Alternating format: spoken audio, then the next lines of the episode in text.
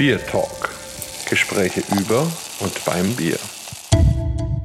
Hallo und herzlich willkommen zu einer neuen Folge unseres Bier Talks. Diesmal wieder ein Special Nummer 19. Ein ganz besonderes, weil wir gleichzeitig in Deutschland sind und ein bisschen auch in Brasilien und uns über viele unterschiedliche Aspekte dieser beiden Welten natürlich unterhalten wollen. Wir, das sind wie immer der Markus und der Holger. Genau. Und wir haben uns diesmal den Guy eingeladen, wobei das ein sehr kurzer Name ist. Eigentlich hat er einen sehr viel längeren Namen. Den wird er uns wahrscheinlich gleich nochmal kurz verraten. Guy, vielleicht magst du dich unseren Hörern mal ganz kurz vorstellen. Servus zusammen. Wie gesagt, mein Name ist Guy. Die ganze Name kann fast kein Deutscher sagen. Deswegen gehe ich immer mit Guy. Der ganze Name ist Guilherme. Du bist jetzt in Murnau gelandet, an den Alpen, wo es kalt ist, also ganz anders. Und vielleicht erzählst du mal kurz, wie du ja, als Brauer überhaupt dahin kommst und ja, was, was dich so bewegt. Wie ich zum Bierbrauen gekommen bin, es war so 18, dann bin ich eigentlich nach Europa gekommen und ein, ein Monat ein Backpacking durch Europa zu machen. Dann habe ich eigentlich echt gutes Bier hier getrunken in Deutschland, in Belgien, in den Niederlanden, in Dänemark. Und ich wollte dieses Bier auch in Brasilien trinken, aber sie waren auch sehr teuer. Dann habe ich einen Kollegen von mir gefragt, der Chemieingenieur war, habe gesagt, hey, weißt du, wie man Bier braut? Und er hat gesagt, eigentlich nicht, aber ich habe schon einen Wochenendekurs für Hobbybrauer gefunden. Willst du mitmachen? Dann haben wir angefangen, so zusammen zu brauen. Ich habe mich entschieden, nach Gymnasium, dass ich nach Deutschland kommen wollte und Bier brauen zu lernen. Dann, ich habe so erstmal ein Jahr Deutsch gelernt hier. Dann habe ich mein Abi geschrieben. Dann war ich sechs Monate in Berlin in der VLB. Da habe ich in der Versuchsbrauerei gearbeitet. Danach habe ich erstmal mit Bioprozesstechnologie angefangen. Dann habe ich zum Brauwesen und Getränktechnologie gewechselt. Und im letzten zwei Semester von den Studien habe ich gewechselt zum Diplombraumeister, weil ich bemerkt habe, dass ich kein Brauingenieur sein wollte. Ich will eigentlich Bier brauen, in einer Brauerei arbeiten als Braumeister. Und dann habe ich diesen Job hier kurz vor dem Studium gekriegt. Das ist ja ganz spannend. Also einsteigen an den Alpen sozusagen. Holger, was sagst du? Traumlebenslauf? Unbedingt. Also ich finde immer toll, wenn man sich aus seiner Komfortzone rauskatapultiert und das ja hier absolut passiert. Also ihr müsst euch jetzt vorstellen, so ein Land wie Brasilien, vollkommen anders als Deutschland, dann die Sprache hier zu lernen. Einfach dieser Wille, hier gutes deutsches Bier zu brauen und, und das dann einfach auch noch durchzuziehen, ist schon sehr beeindruckend. Also du hast ja gesagt, ins kalte Deutschland, also damit meinst du ja jetzt den Winter, ne? aber eigentlich ist ja Murnau eine ganz tolle Gegend. Also also das blaue Land am Staffelsee. Die Menschen sind ja alles andere als kalt, sondern sind, sind ganz großartig. Also du weißt ja, ich bin, bin begeisterter Exiloberbayer sozusagen.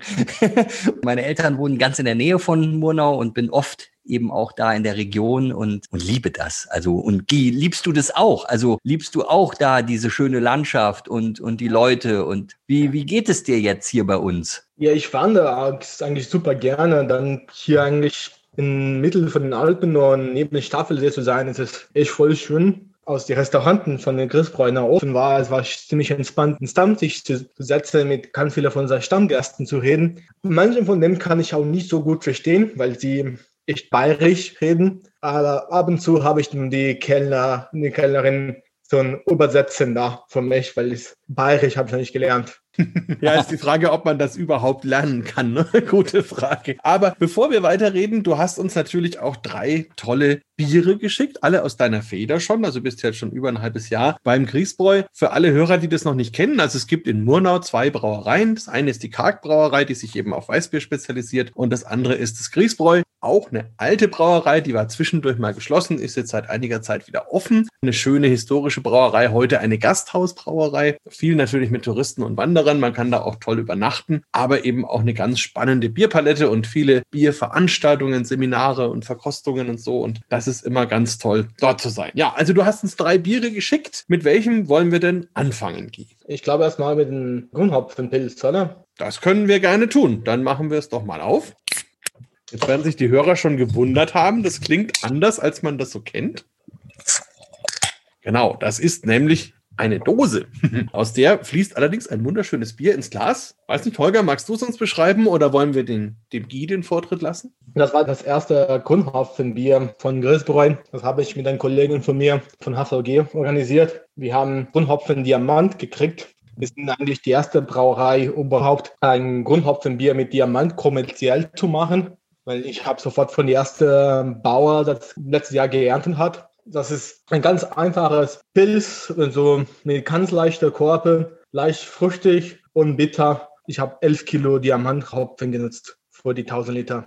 Und Grünhopfen heißt, ihr habt es direkt vom Feld geholt oder wie kam das zu euch? Ja, wir sind erst um 7 Uhr von Munau losgefahren, sofort zum Hallertau. Kurz vor 9 waren wir da. Wir haben die 11 Kilo abgeholt und sofort wieder nach nach gefahren und gebraut. Man muss vielleicht auch nochmal erklären für die Hörer Grünhopfen Bier oder in dem Fall Grünhopfen Kellerpilz. Was ist da eigentlich los? Also, wenn man mit Grünhopfen arbeitet, dann holt man den Hopfen also ganz frisch vom Bauern direkt vom Feld und bringt den dann so schnell wie möglich in die Brauerei. Und der Schritt der Darre, also die Hopfendolden werden ja geerntet und dann werden die ja getrocknet. Und dieser Trocknungsschritt, der fällt weg. Und dadurch, dass man das eben dann von der Pflückung her direkt in die Brauerei bringt, hat man natürlich noch diese ganz frischen grünen Aromen, die in so einem Grünhopfen eben auch drin sind. Und das ist ein saisonales Bier, gibt es natürlich immer nur zur Erntezeit. Und dann natürlich mit der Reifung und so, dann ist es meistens so, dass die Biere dann ab November zur Verfügung stehen. Also vielleicht nochmal ganz allgemein erklärt, was ist jetzt so ein Grünhopfenbier, ja. Danke, Holger, für diese Erklärung von Grünhopfen. Das ist schon ganz wichtig, das überhaupt mal auf dem Schirm zu haben, wie das funktioniert. Und ich finde, das hat man hier auch sehr schön in der Nase. Das heißt, wir haben eben so richtig schöne, grasige, grüne Aromen, wie man sich so, so chlorophyllige Aromen vielleicht auch einfach vorstellt. Und wie man es auch, wenn man andere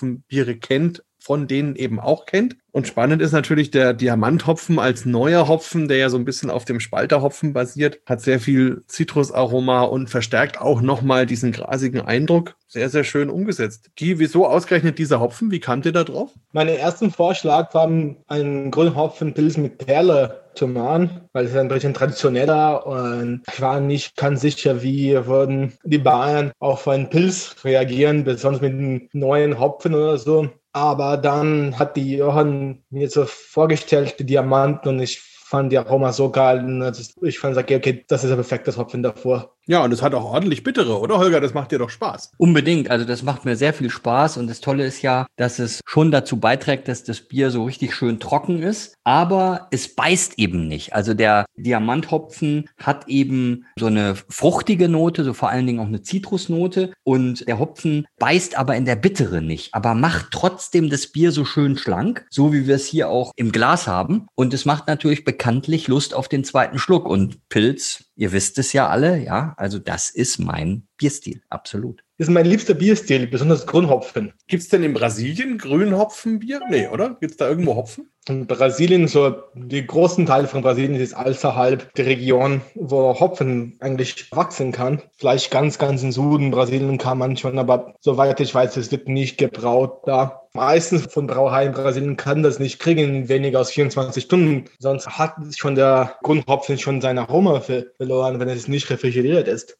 Guy, vielleicht erzählst du uns noch kurz, wie das war. Also du kommst im Juli nach Murnau, dort ist die Brauerei, du musst überlegen, was du für Biere machst. Und wie, wie war das? Hast du einfach losgelegt oder war da schon ein Rezept fertig gelegen und du hast es einfach nur gebraut oder hast du ganz neue Sachen entwickelt? Wie müssen wir uns das vorstellen? In den ersten drei, vier Wochen habe ich nicht gebraut, habe es erstmal organisiert, wie ich die Brauerei wollte, so was ich mich da, damit verstanden kann, weil der, der alte Brauer der war am ersten Mal krankgeschrieben, weil er hat sein Knie verletzt. Ich musste alles dann allein machen. Dann wollte ich erstmal alles in Norden haben, wie ich wollte, zum Arbeiten. Und dann ein Mitarbeiter von Kaspar Schulz ist zu uns gekommen, hat mir gezeigt, wie die Anlage läuft. Dann habe ich mit dem alten Brauer, der Wolfgang, ein paar Mal gebraut und so die Kleinigkeiten von der Anlage zu lernen. Ich habe erstmal die alten Rezepte gefolgt, weil die Zutaten und Sachen waren schon da. Aber ich habe schon das Rezept von, von alle Hauptbiere schon ein bisschen gewechselt von was ich meiner Meinung nach ein bisschen besser schmeckt und von was ich gehört von unseren Gästen auch, dass meine Änderungen sind ziemlich gut gekommen von unseren Gästen auch. Das hat natürlich dann den Michael und die Barbara, das sind die beiden Chefs, sicherlich auch gefreut, oder?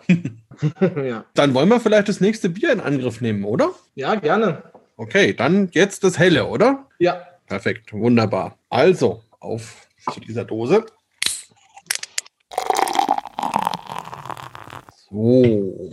Na, wunderschön. Also die Farbe schon mal gefällt mir ganz gut. Das ist so ein, ja, wie soll man sagen, so ein, so ein reifes Getreide, also so ein, so ein Also ich würde sagen, ein sattes Goldorange, oder? Ah, also, oder Goldorange, genau. Also sehr tolle Farbe, so ein bisschen leicht trüb, sehr geheimnisvoll, leichter Rotstich. Obendrauf schöner, fester, weißer Schaum. Also steht wie eine Eins. Wunderbar. Riechen wir mal rein. Ja, und riecht wie ein ganz klassisches helles, schön ausgewogen. Auch wieder so leicht grasige Aromen, aber dann kommt auch so ein bisschen Malziges rüber, bisschen brotig. Mhm. Ich habe fast so eine kleine Honignote auch, die ich wahrnehme. So mhm. ganz hinten dran. Ja, und im Mund ist auch der Honig nochmal ganz intensiv, ja. finde ich. Mhm. Ich glaube auch wieder verhältnismäßig viel bittere, aber sehr schön mit diesem malzig-Karamell-Honig ausbalanciert, sodass es dann am Ende wieder rund ist und sehr sehr angenehm vom Mundgefühl her. Sehr weich, samtig, spannend. Also ein ganz anderes helles, als man sich es vielleicht vorstellt, aber ein sehr leckeres. Unfiltriert, das muss man vielleicht auch nochmal sagen. Ganz, ja, ganz anders, so wie du sagst. Also ist so eine leichte Hopfenbetonung, ist da und es ist nicht ganz so langweilig süß, als wenn ich das jetzt sagen darf, ja. So wir flüstern es nur, weil ja das der absolute Bierstil hier ist, ja, in der Region. Helles, ne, und muss ja immer ganz malzaromatisch und fast süß sein. Aber hier haben wir eine total schöne, ausbalancierte Zitrus- und Malzaromen-Kombination. Also mir taugt es sehr. Lecker.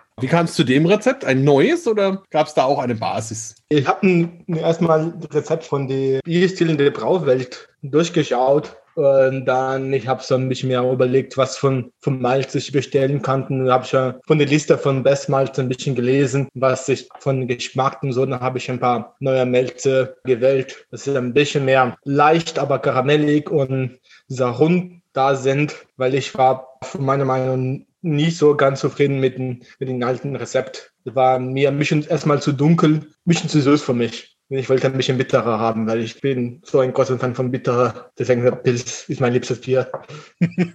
also das kann man nur bestätigen, weil ich kenne die Biere ja ziemlich gut und und es waren vorher im positiven Sinne klassische Gasthausbrauereibiere, also ein sehr rundes, ja helles Kellerbier würde man vielleicht sagen und dasselbe dann in einer etwas dunkleren Variante. Also gut gut trinkbar und natürlich auch für die Touristen und sowas alles schön, aber ich kann mir gut vorstellen, dass du als Braumeister gesagt hast, Mensch, da muss ein bisschen eine eigene Note, ein bisschen anderer Charakter rein. Und das hast du wirklich gut hinbekommen, weil ich glaube, auf der anderen Seite ist eben diese Drinkability, wie die Amerikaner zum Beispiel dazu sagen, immer noch sehr schön erhalten geblieben. Also man hat jetzt einen eigenen Charakter, aber trotzdem eben ein Bier, was sehr schön trinkbar ist. Gerade im Sommer im Biergarten. In Griesbräu gibt es auch eine große Theke mit ganz vielen so frisch gegrillten Sachen und so. Und da schmeckt es natürlich wunderbar dazu. Also sicherlich eine ganz spannende Geschichte. Holger, du bist doch so ein Dosen, Etiketten und überhaupt Dosen aussehen Spezialist. Was mir auffällt, wenn ich mir die Dose anschaue, da steht ja oben der Begriff Bier in ganz vielen verschiedenen Sprachen drauf. Und die zweite Sprache, da steht Manna. Kannst du dir vorstellen, zu welcher Sprache das gehört? Manna ist halt Brot, ne? Flüssiges Brot. Manna ist Brot.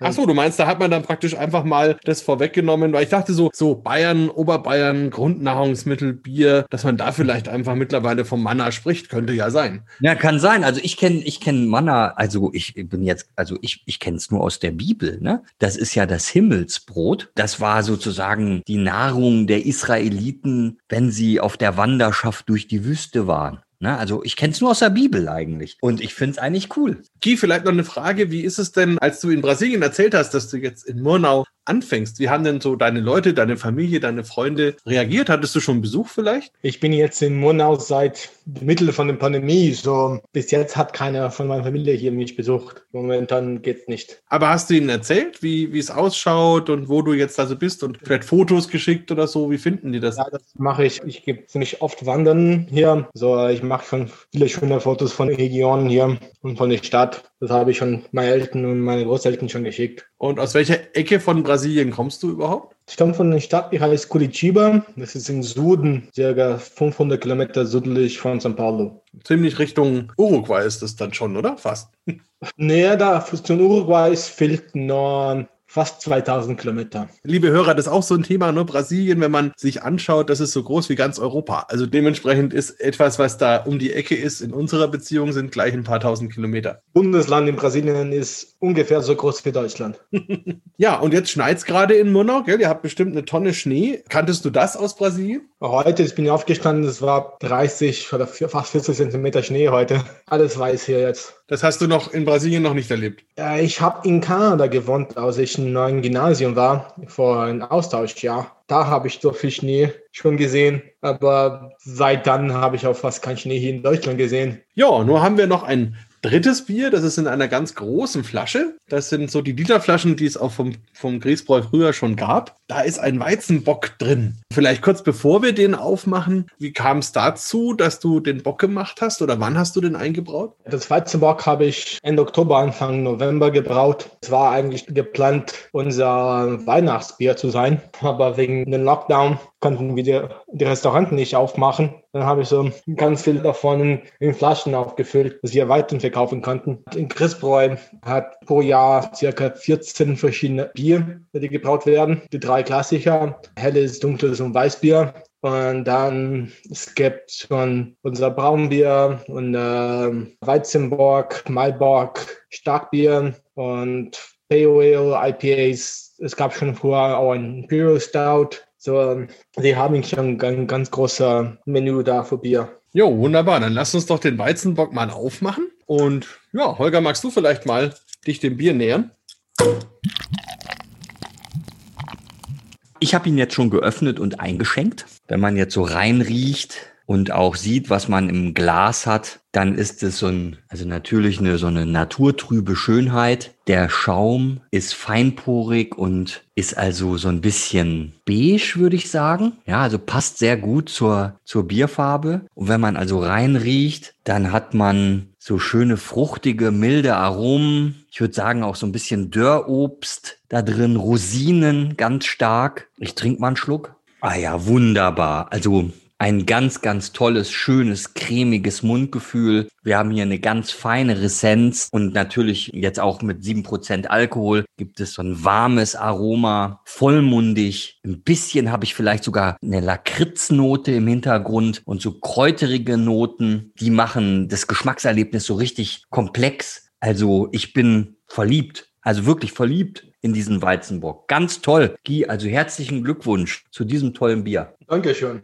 Wir haben jetzt dieses Jahr, seit ich angefangen habe, ich habe mit meinem Chef schon geredet, ich habe schon erwartet, dass ein zweiten Lockdown in dieses Jahr kam. Ich habe gesagt, sie mussten dann mindestens unser Hauptbier in Dosen haben, dass wir das weiterverkaufen kann während dem Lockdown, weil Getränkmärkte sind offen in Lockdown, so genau wie Craft Beer Shops also ich habe gedacht, wir können schon mindestens unser Bier weiterverkaufen, dass die nicht einfach in unser Lager bleibt, weil wir nicht offen sind. Weil ich fand es schade, dass besonders mit dem Grundhopfenbier, das war genau fertig, als Lockdown angefangen hat. Und das Weizenbock war ein bisschen später gebraucht. Dann, die haben die Etiketten noch nicht dafür gehabt. Die Dose sind schon in München zu finden bei Bierwana und Pyrotech. Ah, das ist sehr gut zu wissen. Also, liebe Hörer, da könnt ihr dann gleich schon mal die Biothek kontaktieren. Da ist natürlich auch die Möglichkeit, dann das Bier auch zu bekommen. Beim Weizenbock, finde ich, stört mich die Flasche gar nicht unbedingt, weil das ist ja dann auch so die Portion, die man braucht, um dann damit schön über einen Abend zu kommen. Also ich finde auch das Mundgefühl wirklich grandios, also ganz weich, ganz samtig, dann eben Karamellrosine, sehr, sehr rund, sehr angenehm und auch ein bisschen gefährlich, weil den Alkohol merkt man wirklich erst so, naja, so nach dem zweiten, dritten oder vierten Schluck. Also ich habe auch das Gefühl, da ist da auch wieder mit Hopfen ganz schön gearbeitet, um das hinten raus ein bisschen trockener zu machen. Also gefällt mir sehr gut. Einerseits könntest du kurz was dazu sagen, wie, wie du da den Hopfen im Weizenbock verwendest und andererseits vielleicht, wie kommt ihr denn dazu, überhaupt die Dose abzufüllen? Das gab es ja früher noch nicht. Von den Hopfen im Weizenbock, da sind Brewing Gold aus Bitter genutzt und die Tradition aus Aroma in Rupu Hopfen genutzt. Ich wollte so ein bisschen mehr von dieser wurzigen Tradition, genannt schon sagte, der traditionelle Bieraromen, das ich schon früher gewohnt war. Weißbier war nie so mein liebstes Bier. Ich habe bevor meiner Arbeit habe auch nicht so viel Erfahrung damit zu brauen. Ich habe ganz viele Brauer angerufen und Tipps gefragt und ganz viel darüber gelesen. Dann habe ich mich echt extra Mühe gegeben, besonders von dem Weißbier zu entwickeln. Etwas, das echt gut war besonders hier in Monau, wenn wir karg schon hier haben mit einer der besten Weißbier in Deutschland. Ich war ein bisschen so nervös, um da, da gegen karg zu gehen. Und hast dann ein eigenes Rezept entwickelt daraus sozusagen. Ja, dann habe ich so, für, für das Weizenbock habe ich schon ganz viel Mühe gegeben, um ein tolles Rezept zu machen, weil das von alle unsere Stammgäste und auch unser Mitarbeiter das liebste Bierstil. Dann habe ich ein extra Mühe gegeben, dass ich ein echt geiles Weizenbock brauen könnte. Ja, ist ja auch vollends gelungen. Ja, und wie kam es zur Dose? Ja, die Dosen habe ich gedacht, dass, ähm, die sind besser für, für das Bier erstmal, besonders hopfigen betoniges Bier, wie das Grundhopfen. Sie sind länger haltbar, sie haben keinen Sauerstoff, kein Licht und sie sind auch schon besser für die Umwelt, weil die Dosen sind schon recycelbar. Meistens äh, die Dosen, die wir gekauft haben, sind schon 70 Prozent recycelten Aluminium. Auch zu transportieren ist auch leichter. Deswegen auch weniger CO2-Emissionen, wenn es transportiert wird. Ja, also durchaus auch der Nachhaltigkeitsgedanke. Holger, es ist eine 440 Milliliter Dose. Das ist jetzt auch so ein neuer Trend. Wie ist denn da so das Echo in München, dass es jetzt keinen halben Liter mehr gibt, sondern 044? Also ich glaube, die meisten haben das noch gar nicht so richtig gescheckt, ja. Also, dass das so ist, aber die Dose, die kommt immer mehr. Und nach wie vor habe ich den Eindruck, also hier ist es schon so, dass die Dose immer noch so ein bisschen ein Imageproblem hat. Und ich arbeite natürlich dagegen und sage halt auch, was sind die Vorteile der Dose. Aber ich glaube, hier in München ganz speziell mag man es doch so, wie man es kennt. Also die Dose ist noch nicht so richtig, hat sie noch nicht richtig durchgesetzt. Wobei ich mir denken kann, langsam aber sicher wird einfach die Qualität und der Inhalt überzeugen. Habt ihr selber eine Dosenabfüllung oder macht ihr das bei jemandem? Guy? Wir haben die, die Dosenabfüller von True Brew gemietet. Die Jungs sind zu uns gekommen mit einer Palette Dosen und die mobile Dosenabfüller. Und dann, die haben für uns 2500 Dosen abgefüllt während des Tages. Das ist eine coole Geschäftsidee. Lustigerweise kamen wir da drauf schon, ich glaube, es war 2014 in den USA und da haben wir auch Hopfenanbaugebiet im Yakima Valley besichtigt und auch einige Brauereien. Und da haben die uns eben erzählt, dass so die ersten anfangen, mobile Dosenabfüller zu haben und fahren dann mit dem LKW von einer Brauerei zur nächsten und füllen dort vor Ort ab. Und da haben wir uns ein bisschen aus Spaß gedacht, Mensch, das müsste man doch eigentlich in Deutschland machen, müsste funktionieren. Und jetzt irgendwie scheint es jemand umzusetzen. Das finde ich schon eine ziemlich coole Sache. Konntet ihr auswählen, was für Dosen oder hatten die nur diese 440 Milliliter Dosen? Die ersten Gedanken von meinem Chef war eine halbe Liter Dose, aber die Jungs von True Brew hat die, diese Dose noch nicht im Keller und dann wir haben uns entschieden für die Pintdosen. Ja, es ist dann praktisch eine Zwei-Schluck-Dose, könnte man so sagen. Aber nein, ist, also ich finde es wirklich eine, eine gute Sache und vor allem, man hat halt einfach immer frisches Bier. Das finde ich auch gut. Das heißt, man kann ja einfach, wenn die Dose leer ist, die nächste wieder aufmachen. Und es ist ja wie ein kleines Fass. Also deswegen ist das Bier da drin ja auch so gut aufgehoben, weil es da einfach lichtgeschützt ist und sauerstoffgeschützt ist und gut gekühlt und gelagert werden kann. Und das macht natürlich viel, viel Gutes. Außerhalb der Lockdown kriegen wir ganz viele Touristen hier. Und mit dieser Literflasche, wie die Literflasche von Weizenbock, ist ein bisschen kompliziert, wenn Sie nach Hause nehmen wollen, weil die Flaschen haben schon drei Euro Pfand drauf. Und die kann nicht irgendwo anders zurückgeben. Nur bei uns und mit den Dosen, sie kann schon wieder nach Hamburg, nach Berlin fahren und bei jedem Supermarkt zurückgeben. Das war auch der Vorteil von den Dosen, die wir gedacht haben. Das stimmt. Das ist auf jeden Fall ein großer Vorteil. Ja. Dann hoffe ich doch, dass da in diesem Jahr jetzt, wenn der Lockdown dann hoffentlich rum ist und die Saison wieder losgeht und dann vielleicht auch im März, April, Mai die ersten Gäste wieder bei euch im Biergarten sitzen, dass die dann auch ein schönes Erlebnis mit deinen Bieren haben. Dann werden wir dich sicherlich auch mal besuchen und persönlich dann das Ganze verkosten. Auf jeden Fall vielen Dank, dass du uns ein bisschen erzählt hast, einen kleinen Einblick gegeben hast in deine neue Welt und ja, wünschen dir noch da viel Freude und eine schöne Zeit und grüßt die beiden Inhaber von uns. Kennen wir gut. Danke. Alles Gute und vielen Dank für deine Zeit und die spannenden Berichte. Mach's Danke, gut. Hat mich gefreut. Bier Talk, der Podcast rund ums Bier. Alle Folgen unter www.biertalk.de.